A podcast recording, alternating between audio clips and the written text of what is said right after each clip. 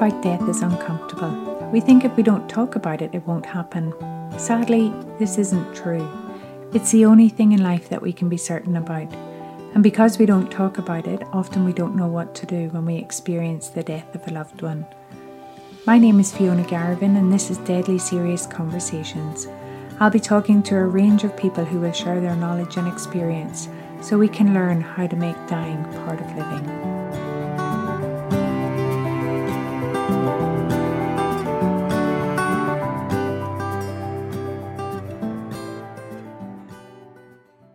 Today on the podcast, I have a chat with the lovely Lucy Percy from Head and Heart Estate Planning.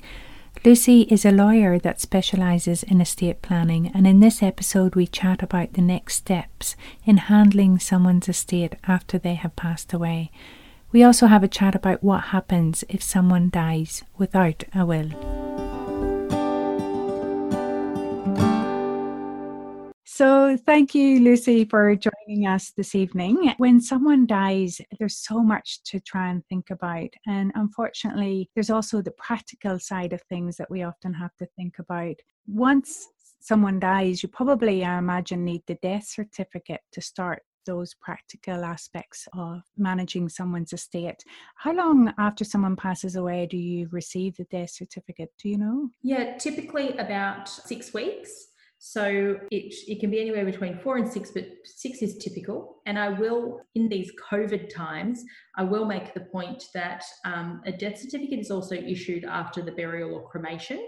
So um, before we started recording, I shared the story that um, my grandmother passed away during COVID and the family paused and waited for restrictions to be lifted in New South Wales for her funeral. The death certificate wasn't issued until about four weeks after the funeral. So um, you'll note on the bottom of the death certificate, it'll say the date of burial or cremation. So if you're one of the families that are choosing to wait, that will add to that timeline there.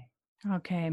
And I know that the birth, deaths and marriages department, they're very sensitive when they send out the death certificate. They'll often write on the letter advising people that there is a death certificate inside. Because for some people, that can be really confronting receiving that, can't it? Mm, it is, and and I think um, also it lists the cause of death, and I think to see that repeated back to you in a clinical way can be really difficult. I actually did a story on my Instagram the other day saying I always read the death certificate, and in particular, it's relevant where we have a client who's passed away and they might have had Alzheimer's or dementia for a period of time, and that will be noted on the death certificate how long that was. Um, and then they might also note what actually, um, you know, killed them in the end, for want of a better expression. So it will have, it will list all the different things, and it's important uh, for the lawyer to be aware of because where the date of the will intersects with the period on the death certificate that they say had Alzheimer's or dementia, when you go to apply for probate, the court will, or has in almost every case for me, requisitioned it and said, hey, look, we've noticed that the, the illness overlaps with the date of the will. Would you please provide proof about their capacity? And um, so we do that. It's not a big problem unless you can't prove capacity. But um, yeah, it's always, yeah, you get in the practice of having a read of them and they're quite um, interesting. But I can see how for family to see that repeated back to you about all the things they were suffering from can be really painful and triggering. Yeah, absolutely. And so you mentioned probate there, Lucy. Uh, what is probate? How does that process work? Sure. So, probate is a grant or a certificate from the court that acknowledges and says that they have done their due diligence and they agree that this is the last will of the deceased and that they agree that it has been properly executed. So it's um, written in the format that the legislation requires, and um, that nobody has come forward and said that there's a will by a later date, or nobody has come forward and said we don't agree that the person had capacity. And so it passes all these little tests behind the scenes. And if the court is satisfied that it is the last and true will of the deceased, they'll issue grant of probate. That grant of probate will always name an executor, and it is the legal signal to the rest of the world that the executor can stand in the shoes of the deceased person and deal with their assets and responsibilities and carry out um, their wishes in the will. So um, I suppose it's a little bit like a certificate of authority from the court that they can go on and do their work under the will. Okay, perfect. And so then uh, what things does the executor need to do then after once they've got that permission if you like what do they need to do after someone dies? Well i suppose the first thing i'll say is that being an appointed an executor is an extremely responsible role. And so when i talk to clients about writing a will i do say some of the best advice that i can give you is around what's the executor going to need to do and who in your life is the best executor the role is quite involved and there are time limits on it. So you want the executor to be a type of person who is motivated, good with their own paperwork, and has some sort of, you know, understanding of engaging professionals if they need it and following advice and following the steps. So the very first thing they need to do or um, is usually arrange the funeral and locate the original will. So, arranging the funeral, I do always tell clients as well when you choose an executor, make sure that you understand that they will have the full legal discretion to control your body after your death. So, that would probably be really relevant in blended family situations. Um, you know, you might name one of your children as your executor, or you might name your current spouse, who might be your adult children's um, step parent. And I think just be aware that that person is going to have full control over your funeral. And if that's not something that you want, um, you could, you, you probably need to address that in your documents. So they address the funeral, uh, arrange the funeral, uh, locate the will. They have to go and protect and secure the assets. So, in particular, um, if there's a house that's been left vacant, they should do things like make sure that it's locked securely and check that it doesn't, I suppose, look attractive or vacant for too long. So it can take a while to get the death certificate and get probate and start the process of getting a home ready for sale, particularly where it might be an elderly client, making sure that that house is secure and the contents inside is secure. Making sure the insurance is going to be up to date. Don't let those sorts of things lapse so this is where the role actually carries a huge amount of legal responsibility. If an executor does fail to protect an asset, so using a you know catastrophic example, but let's say um, an elderly client dies and the executor was meant to make sure insurance on the property was maintained and there's a fire and that asset that we thought you know in melbourne was maybe going to be worth one and a half or two mil for the family is now worth half that just land value that would be the executor that would have legal liability to those beneficiaries, perhaps. So it, it carries a huge amount of responsibility. They contact the beneficiaries or through their lawyer, they might do that, and um, they're going to start the process of applying for probate. An executor, if you're named as executor and you're not intending to accept that role, you need to take steps to renounce that role and step aside because there are legal time limits that we expect executors to run through this process in. And again, if an executor is um, not doing their role and holding back the estate from moving forward for the benefit of the beneficiaries, the beneficiaries can step in and say, well, look, you're not doing the job, we might have to remove you, or um, you know, put pressure on them to keep to those timelines as best as possible. They will notify relevant companies of the death. So, um, when you're working with your lawyer, if you're using one, generally I always ask clients if I can keep the death certificate, but I'll send them away with 10 certified copies of it so that they can just use it as they need. They're going to need to locate the assets. So, part of a probate application is that the executor does work, or through their lawyer usually, you do work to really identify the asset and liabilities at the time of death. And again, you've got to swear that on an affidavit that the inventory is as correct as you can make it. And so once you've identified the assets, then you, you know, ask those companies and things, you know, how do we convert this to cash if that's what we want to do? Or if there's a business, you might have to manage that business depending on the structure. You might vote in a new director, or you might have to wear that hat yourself they would pay liabilities. They, once probate is returned or given, then you have to start doing things to follow the will. So, um, if the will calls for any trusts to be created, you will help create those trusts with the help of your lawyer. And then you'll give all the gifts to the beneficiaries. Um, but obviously following there's some um, pretty strict advice that we work with with probate clients about distributing that money early. You very or, in my case i try and apply it quite strictly. Another very strict responsibility executors have is not to intermingle their own money with the money of the estate. So you want to be able to show a really clear i suppose bookkeeping sort of system that this was the money that came in, this is what 100% of the residue looked like, and this is how we gifted it out in the terms of the will. People might not realise that the executor is responsible for making sure the deceased person's personal tax is up to date. And then also, when um, an estate is created, that estate will get its own tax file number and also has to file a tax return. So, these are the sorts of things that sometimes, if an executor isn't aware that they're in their scope of responsibility, if, if an executor misses a big tax bill and winds up the estate, again, they would have some degree of um, personal liability to the ATO for missing that. So, yeah, I think I, I think I'd probably impress that I think it's a pretty serious role, but that's that's a pretty fulsome list of what they do. Probably the last thing that I'll touch on, but I'm sure that you might revisit it another time, is if the estate is going to be contested and the will is going to be challenged, it is the executor who is named as the defendant on all those documents. So, managing a deceased estate through litigation or through a contest can be a really onerous task.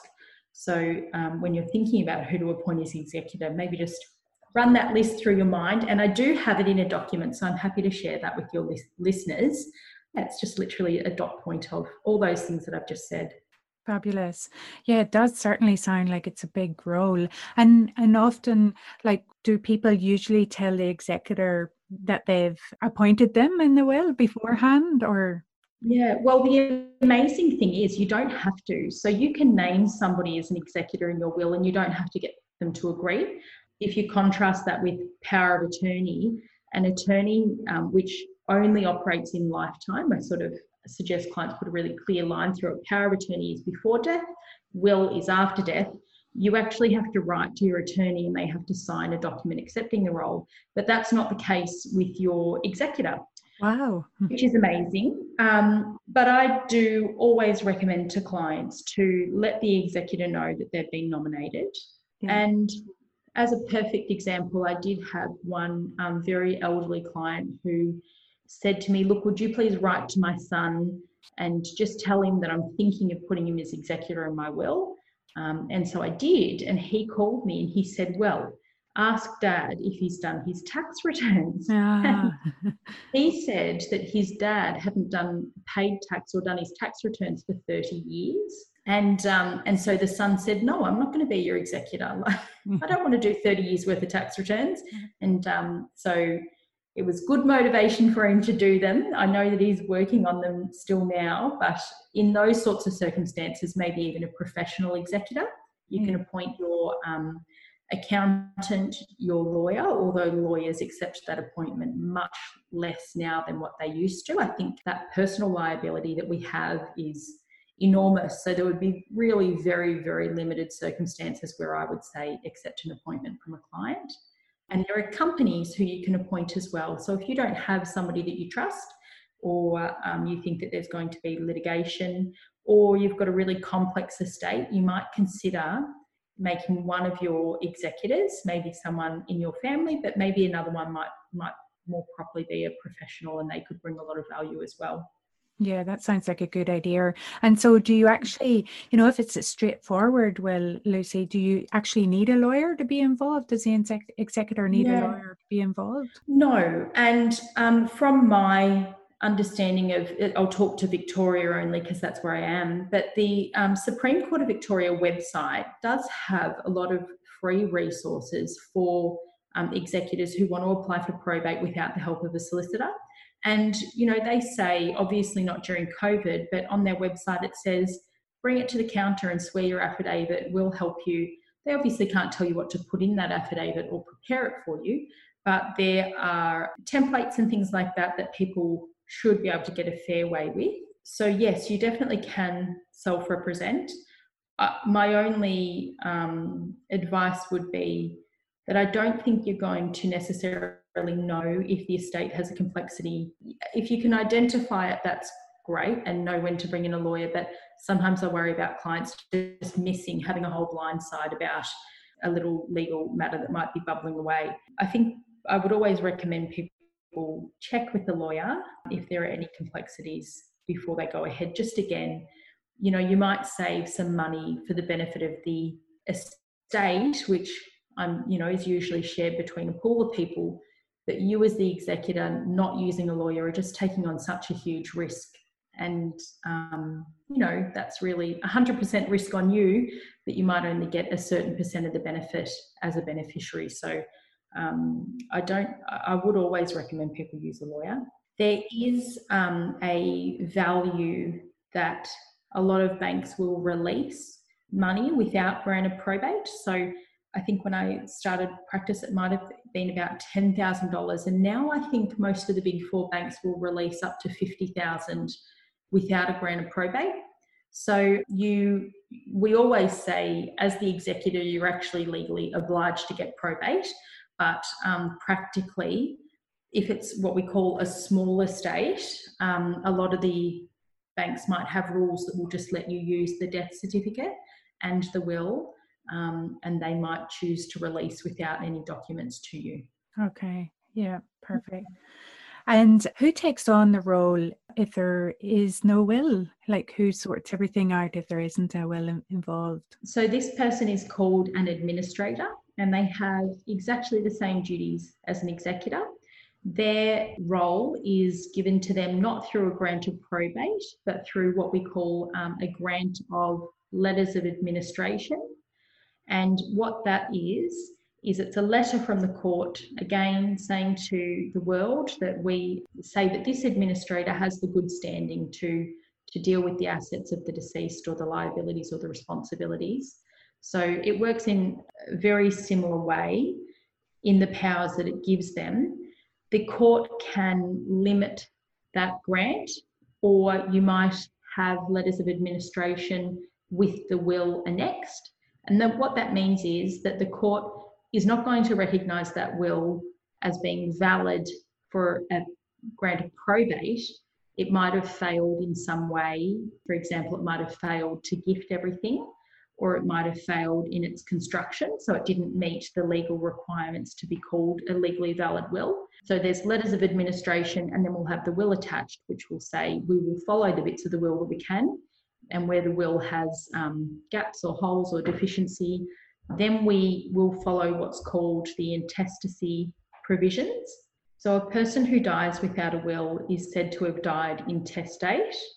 And in each state in Australia, there's a piece of legislation um, called the intestacy provisions, which sa- says who gets what from that estate. And it's a table that says, you know, if there's one partner and two children, or one partner and two children from a different marriage, and are the children adult or minors? Is there, um, you know, maybe a second de facto? Were they, were they in more than one romantic relationship? You can sort of follow that table like a decision making tree, and it will tell us how to split up the assets of that estate. Yeah. Okay. Oh, so there's lots of provisions in case that happens. Yeah, you can follow that table right through to where it will, where people say, I don't want the government getting their money. That's in the table. Um, the very last uh, line is that I think it would go to the state or the Commonwealth and but you but you have to go through all grandparents cousins nieces and nephews great aunts. It, you go through every single variation of a blood relative before you get to that point. The person who applies for letters of administration is the next of kin. And so for the court if you're if the deceased is in a relationship um, it would properly be that person um, and if they don't want to apply, I have had this before where an adult child wanted to apply for letters of administration because her father's partner at the time was the de facto, de facto or de, um, domestic partner, but they didn't apply. and we needed their consent because she was actually the proper beneficiary under the intestacy table. So she had to give us an affidavit saying, I don't intend to apply. I give consent for the daughter to apply um, instead. But that didn't mean that the daughter didn't then have to distribute everything to her. You still have to follow the table. Yeah. Yeah. And so, what are some of the financial organizations that the executor might need to contact when someone passes away, Lucy? Yeah, so um, hopefully it's harder and harder in the digital age to know where people have their assets. I think when we used to all get our mail in the post, we could, you know, look at someone's desk or table or office at home, and they people would bring a big bag of letters into the office, and we'd sort through where we needed to write. In the digital age, this is a little bit more difficult. We encourage clients to leave a list of um, accounts and things like that but generally speaking, if the executor doesn't know where the assets are, we I would literally just write to all of the big banks and include, you know, all the big four, but also include Bendigo and just say, here's a copy of the death certificate, the person's last address and um, their date of birth. Can you check your records and did they have an account with you? Because as the executor, you are obliged to provide a, a true and correct inventory to the court and you can't just say, um, you know, oh, we didn't know about it, this account popped up later on. You have to actually um, take steps to really prove to the court that you checked. So, quite often, if we're not sure where the money might have been or we want to check that there wasn't any more, we will write to um, most financial organisations. In terms of um, writing to notify people of the death, just um, I actually think there might be a list on one of the government websites that says, you know, here's a here's a list of who to write to. Yeah, I think it's actually the Department of Human Services. I have seen that before, and I'll, I'll put a link on the show notes of that as well. But yeah, I think I, yeah, I, it's very fulsome. Yeah, yeah. Perfect. And you mentioned there, Lucy, about the digital age and the age that we live in you know, is there any sort of way to deal with our digital footprint, so to speak? You know, all our social media accounts, or do you know anything about that? Yeah, yeah absolutely. I think I think it's something we should all be turning our minds to. Certainly on the bigger accounts that most people might have, so um, Facebook or Gmail, um, I would recommend that they they usually have a legacy security sort of setting that you should log into and nominate someone or nominate a second account. Um, even your iPhone has a setting that if you if the phone identifies that you've had a heavy fall, for instance, it will let the passerby see who your next of kin is to call them. Or I think it can actually call them itself.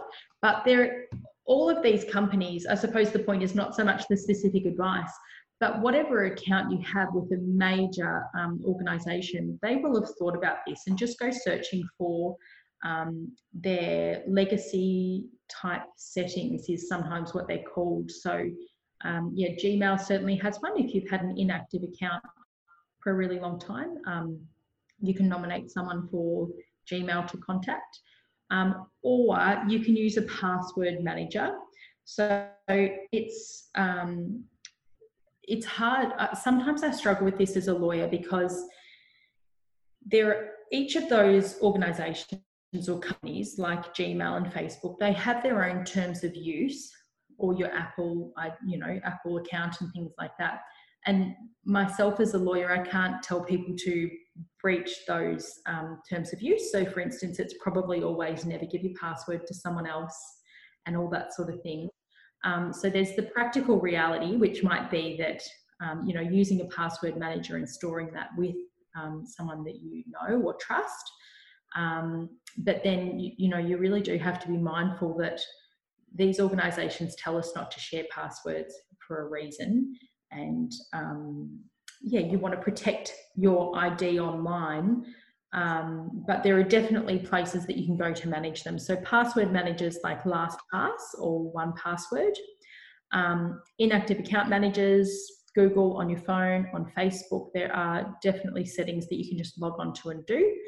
Um, there are digital asset storage companies, so you could um, put together all the copies of your um, titles or you know um, digital wallets and um, two-tier passwords for cryptocurrency. Start thinking if you have those things about where you're going to store them.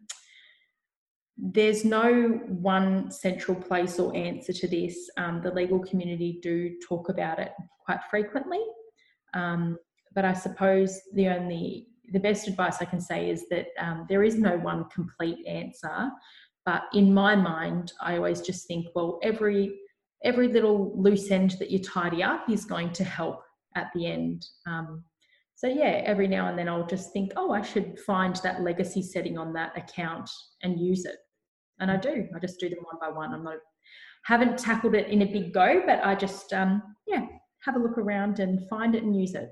Yeah, good idea. It's something that yeah we don't think about, but it is a big part of our mm-hmm. life and our world. And I think something um, you know something that I think people might not realize is being an executor of a will will not give you the authority to go to Facebook or to Google mm. and say, Can you open up this account? So they simply won't do that. It's been tested um, in different cases, and it's not just your privacy that Google would be waiving if they let your executor get into your emails or get into your Facebook. Everybody who's ever written you an email would then have their privacy breached as well. So, you know, um, I think hopefully that sort of explains um, don't take the power that the um, probate document will give you for granted. These companies um, operate on their own terms, and we can't assume that they're going to help us um, when we want their help. So, yeah, the more you can do in your own life, the better it will be for everyone afterwards. Absolutely. Beautiful. Where can we find you, Lucy? You. Um, my website is www.headandheartestateplanning.com.au and I am by the same name in Facebook and also on Instagram. I have a very small, modest Facebook group called Head and Heart Living, where I do just, um, you know, on that really broad, broad range of topics, thinking about um, death, but also living and the things that we can do to organise ourselves better now. I share things as often as I can, um, as you know, as I attend to something in my own life, like say the the asset management, digital asset management. I'll just share it on the Facebook group, and um, yeah, hopefully that just brings value to some people. Fabulous, wonderful. Well, thank you so much for sharing your wisdom and your knowledge with us tonight. We're actually recording this tonight, so I wouldn't blame you. Have you got a cuppa, and is there something stronger inside that cuppa tonight? oh, no, I might. I'll make one now. uh, I um yeah, I thought because we were doing this in the evening, it was a good opportunity to put a, something a little stronger there. Um, but yeah, you you obviously don't. Friday night. yeah, you don't think the same way as I do. no, I should. There's a lesson in that for for me, definitely.